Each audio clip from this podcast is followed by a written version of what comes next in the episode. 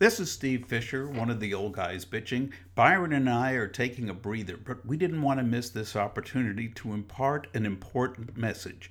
Unless you've been living under a rock and we thought Donald Trump had turned them all over, you know that Tuesday, November 6th, is perhaps the most important midterm election in our lifetime. Sadly, only about 40% of eligible voters bother to vote in the midterms. This one could very well decide the future of this country. We have a president who's out of control, with a Congress that has abdicated its responsibility to put a check on him. Our Supreme Court has been tilted to the extreme right. Our values are being challenged daily. Hate is on the rise. What do you want this country to be?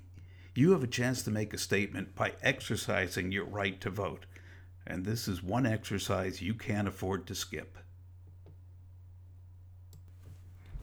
This is Steve Fisher, one of the old guys bitching. Byron and I are taking a breather, but we didn't want to miss this opportunity to impart an important message.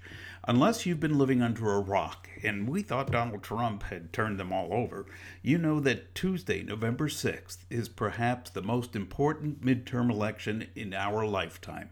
Sadly, only about 40% of eligible voters bother to vote in the midterms. This one could very well decide the future of this country. We have a president who's out of control, with a Congress that has abdicated its responsibility to put a check on him. Our Supreme Court has been tilted to the extreme right. Our values are being challenged daily. Hate is on the rise. What do you want this country to be? You have a chance to make a statement by exercising your right to vote. And this is one exercise you can't afford to skip.